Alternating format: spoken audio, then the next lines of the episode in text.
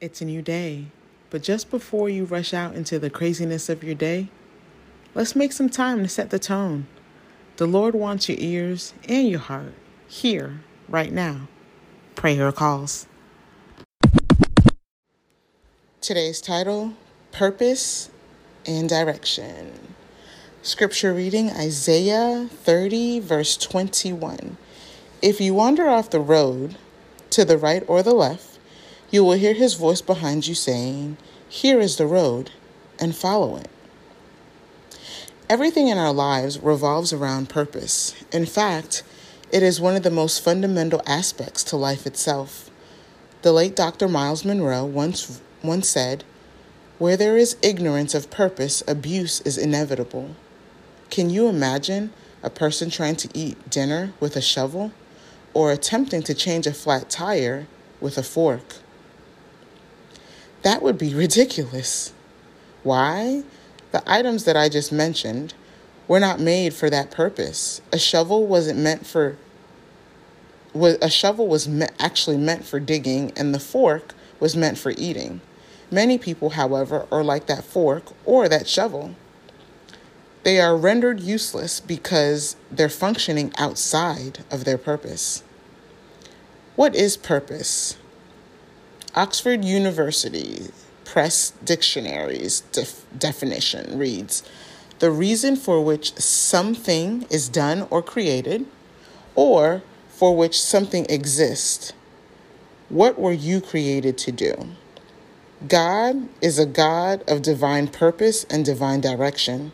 Direction is a course along which someone or something moves. God has a course in mind for his children. In other words, we have a divine trajectory that was charted out specifically for us by God. The more we know, or the more we come to know our purpose and the one who purposed us, the more we are able to understand our trajectory and change it if necessary. God doesn't want us ignorant of the direction that we should be walking in. He said to us, Walk this way, whether it's right or left. The Holy Spirit desires to guide our every footstep and lead us into the path of righteousness for His name's sake. Psalms 23 3. With each new day and every moment that passes, we should be getting closer and closer to fulfilling our purpose by moving in the direction God has ordained for our lives. Let's get into today's power prayer. Heavenly Father, I thank you for who you are and all that you have done in my life.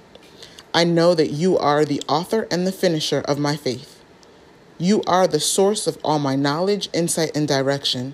As the Apostle Paul declared, In you I live and move and have my being. Acts 17 28. The Lord orders the step of the righteous. Therefore, I declare that you ordain my steps. I was created for the purpose of worshiping and pleasing you with every fiber of my being. Your word declares in Proverbs 4:18 that the path of the just is like the shining light that gets brighter and brighter unto a perfect day. I declare that I work in divine purpose. I operate with neutral, supernatural direction, in sight in matters of family, ministry, and finances. I declare that I have clarity in mind and that I am able to make right direct decisions every time. In the matchless name of Jesus, I pray. Amen.